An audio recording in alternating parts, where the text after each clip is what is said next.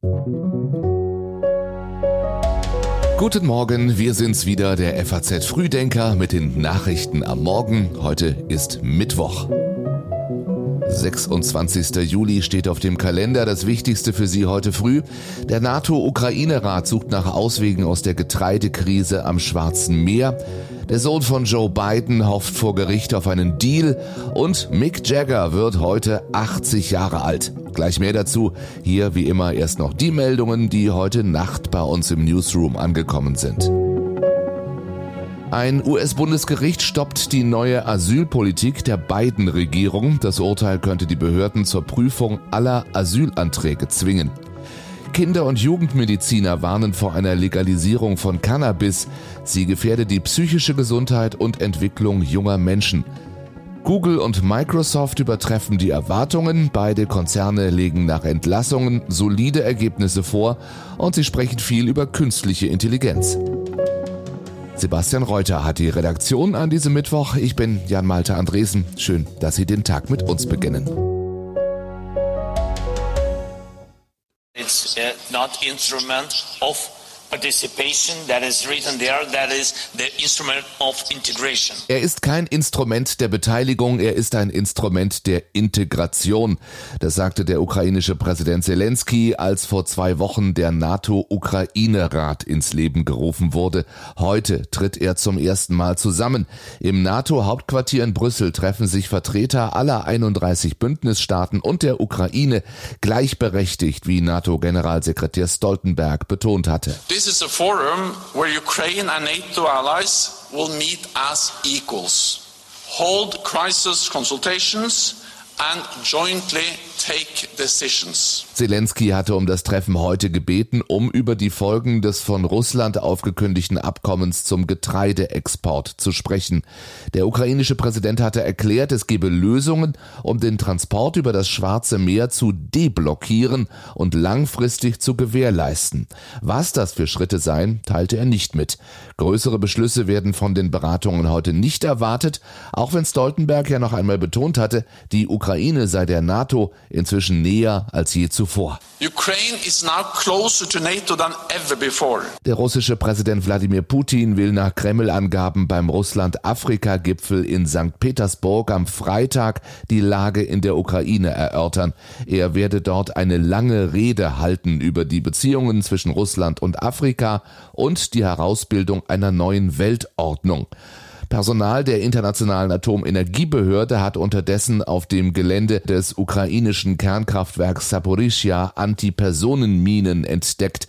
Das Kernkraftwerk wird von russischen Truppen besetzt.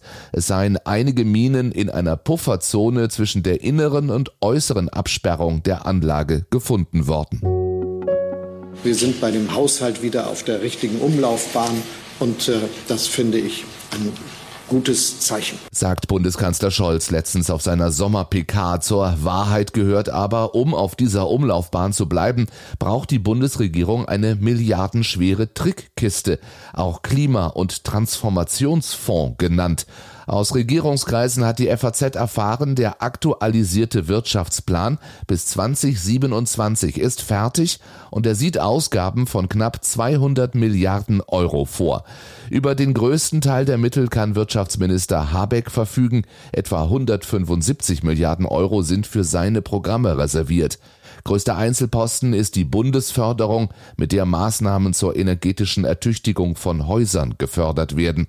Erst kürzlich hatte man sich ja auf das geänderte Heizungsgesetz geeinigt. Auch die Einigung selbst ist ähm, eine ganz gute. Sie integriert die Wärmeplanung in die Logik des Gebäudeenergiegesetzes. Eine Einigung aber, die nun mehr als die bisherigen 13 Milliarden Euro pro Jahr kostet. Ein weiterer großer Ausgabenposten ist die Förderung der Wasserstoffwirtschaft. Neu hinzu kommt die Mikroelektronik. Bis 2027 sind etwa 20 Milliarden Euro Zuschüsse für den Bau von Chipfabriken in Deutschland eingeplant.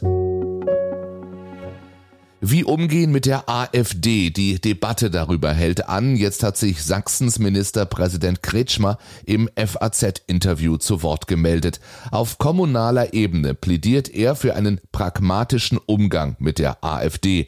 Bei Sachentscheidungen in Städten und Gemeinden reiche es nicht zu sagen, wir sind dagegen, weil die AfD dafür ist, sagte Kretschmer. Eine solche lupenreine Trennung sei auf kommunaler Ebene nicht durchzuhalten. Zugleich müsse allen Beteiligten Beteiligten immer klar sein, die Frau oder der Mann, die dort für die AfD sitzen, mögen sie noch so angesehene Handwerker oder bekannt in einem Ort sein, sind Mitglieder einer Partei, die mit diesem Land Schlimmes vorhat, so Kretschmer. CDU-Chef Merz war zuletzt ja heftig für seine Aussagen zum Umgang mit der AfD auf kommunaler Ebene kritisiert worden, auch aus der Union. NRW-Innenminister Herbert Reul stellte sich nun hinter Merz. Er mache als Vorsitzender einen guten Job. Also ich finde, der Fall ist jetzt in der Sache geklärt. Er hat gestern nochmal klargestellt, was er wirklich gemeint hat. Natürlich war das Missverständnis und deswegen hat es zu Problemen geführt nur unter uns. Das eigentliche Problem ist, wie kriegen wir die Menschen davon überzeugt, dass sie nicht mehr AfD wählen? Und äh, wir müssen höllisch aufpassen, dass wir mit Debatten, die wir führen, nicht die AfD immer noch interessanter machen. So Herbert Reul im ZDF. Die AfD selbst trifft sich am Wochenende zu ihrem Bundesparteitag in Magdeburg. Da sollen die Kandidaten für die Europawahl im kommenden Jahr aufgestellt werden. Es soll aber auch um die Idee eines AfD-Fernsehsenders gehen. Mehrere Bündnisse haben zum Protest rund um die Veranstaltung aufgerufen. Und nochmal aufwärts vermutlich. Heute wird die US-Notenbank ihren Leitzins wohl erneut anheben um einen Viertelprozentpunkt. Da sind sich die Experten so gut wie einig. Das Ziel der FED eine Teuerungsrate von zwei Prozent. Da ist sie sich einig mit der Europäischen Zentralbank und deren Chefin Christine Lagarde.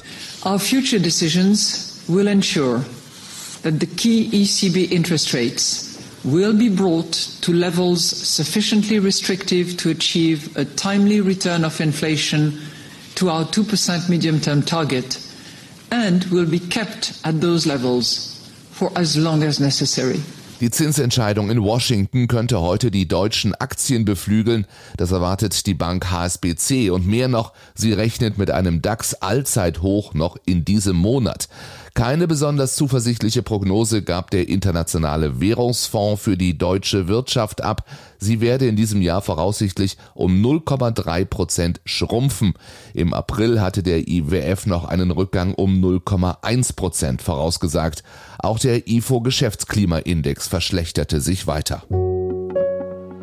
In den USA steht heute ein Präsidentensohn vor Gericht, sagt Joe Biden über Hunter Biden. Der muss heute vor einem Bundesgericht in Wilmington im US-Bundesstaat Delaware erscheinen und er hofft auf einen Deal. Lange hatte Hunter Biden noch gesagt, dass er unschuldig sei. I am absolutely certain, 100% certain that at the end of the investigation that I will be cleared. Vergangene Woche nun hat Hunter Biden Verstöße gegen das Steuer- und das Waffenrecht eingestanden. Er habe in den Jahren 2017 und 18 keine Bundeseinkommensteuer gezahlt. In einem separaten Fall gab er zu, kurzzeitig einen Revolver besessen zu haben. Als früherem Drogenabhängigen war ihm das aber verboten.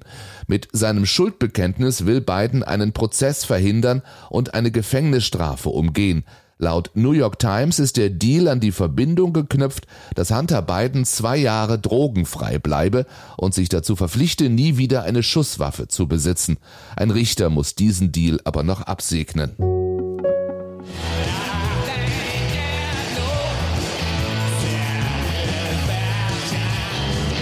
Gestern Wagner, heute die Stones und das aus Gründen, denn Mick Jagger hat Geburtstag. 80 wird er heute. 61 Jahre davon war und ist er Frontmann der Rolling Stones. 25 Alben haben die Stones veröffentlicht und Konzerte auf der ganzen Welt vor teilweise mehr als 100.000 Fans gegeben. Ja, und alle gratulieren heute, auch in Deutschland. Ich wünsche ihm alles Gute. Ich wünsche Ihnen ein langes Leben, noch bis 100. Ich würde ehrlich gesagt nicht ihm, sondern mir wünschen, dass ich noch die Möglichkeit habe, ihn im Konzert zu erleben. Durchaus möglich, denn schon bald soll es ein neues Rolling Stones Album geben. Und auch eine weitere Tournee ist trotz des hohen Alters der Bandmitglieder alles andere als ausgeschlossen. Und auch das ist Thema heute im geschriebenen FAZ Frühdenker Newsletter. Die Marketingtouren von Bayern und Borussia. Beide Mannschaften kämpfen um neue Fans und um neue Märkte. Und sie touren durch die Welt. Die Bayern gerade durch Tokio und Singapur. Inklusive Testspiel heute Mittag unserer Zeit gegen Manchester City. Der BVB hat sich in die USA aufgemacht. Es stehen Termine und Spiele an in San Diego, Las Vegas und Chicago. Ich wünsche Ihnen einen schönen Mittwoch. Morgen sind wir wieder da, wie immer ab 6 Uhr. Machen Sie es gut, alles Gute.